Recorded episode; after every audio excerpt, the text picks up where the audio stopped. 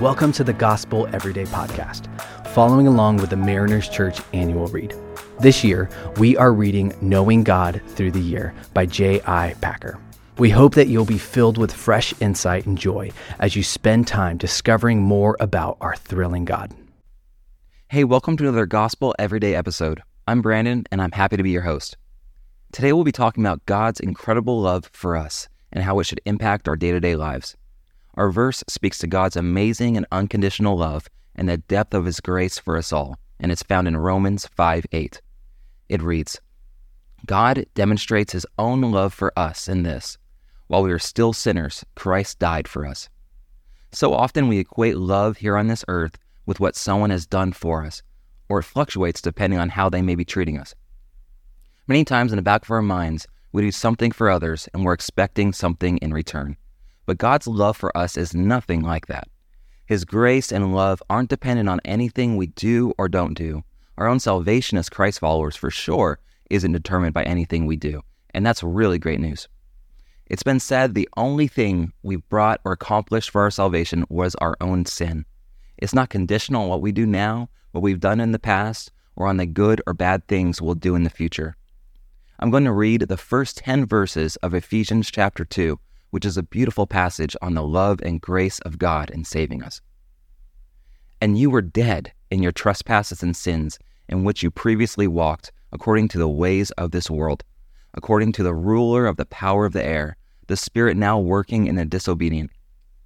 We too all previously lived among them in our fleshly desires, carrying out the inclinations of our flesh and thoughts, and we were by nature children under wrath, as others were also.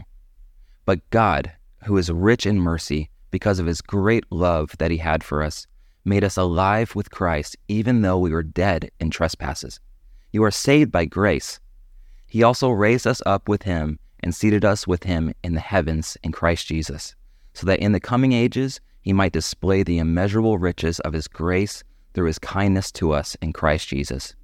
For you are saved by grace through faith, and this is not from yourselves, it's God's gift not from works, so that no one can boast.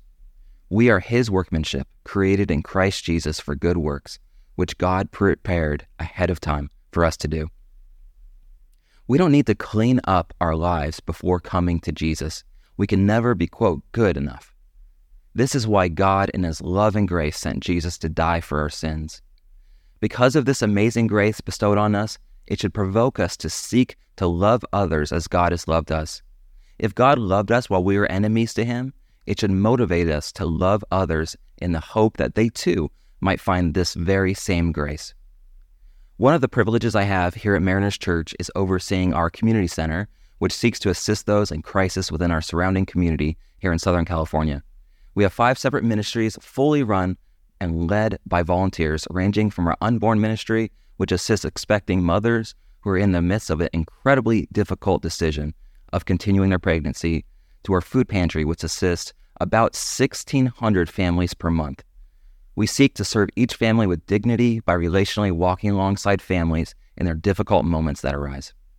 Another one of our ministries is our thrift store, where we provide tangible resources for free to those in crisis, as well as opening up the store to the public three days a week, where all the money that's raised goes right back into the community through outreach. Now, for those of you who have ever worked in customer service, you know how difficult shoppers can be. Whether it's being rude at the register all the way to blatant theft, it can oftentimes be super difficult. This past week, I was leading our volunteer team in a morning devotional, all of our volunteers who volunteer in our thrift store, and decided to do it on this verse we are looking at today. The gist of it was this If God loved us so much as to send Jesus to die for us, out of gratitude, we should seek to love our shoppers as Jesus loved us. Many of them may not know Christ, and our love and compassion for them may one day lead to a conversation about the goodness of God. Today, let us love others as Jesus has loved us. Let us care for someone who can never repay us. Let us extend forgiveness and compassion to those who may have hurt us. God, thank you that you gave everything, gave your very life on the cross for us. Please empower us to love others as you have loved us today and this week. In Jesus' name, amen. Thanks so much for making the Gospel Everyday podcast an important part of your day. Hit that subscribe button if you haven't yet, and we'd love it if you could take a few moments to rate and review the podcast. Tune in tomorrow for brand new content. If you'd like more information about Mariners Church, download the Mariners app at your favorite app store or visit marinerschurch.org.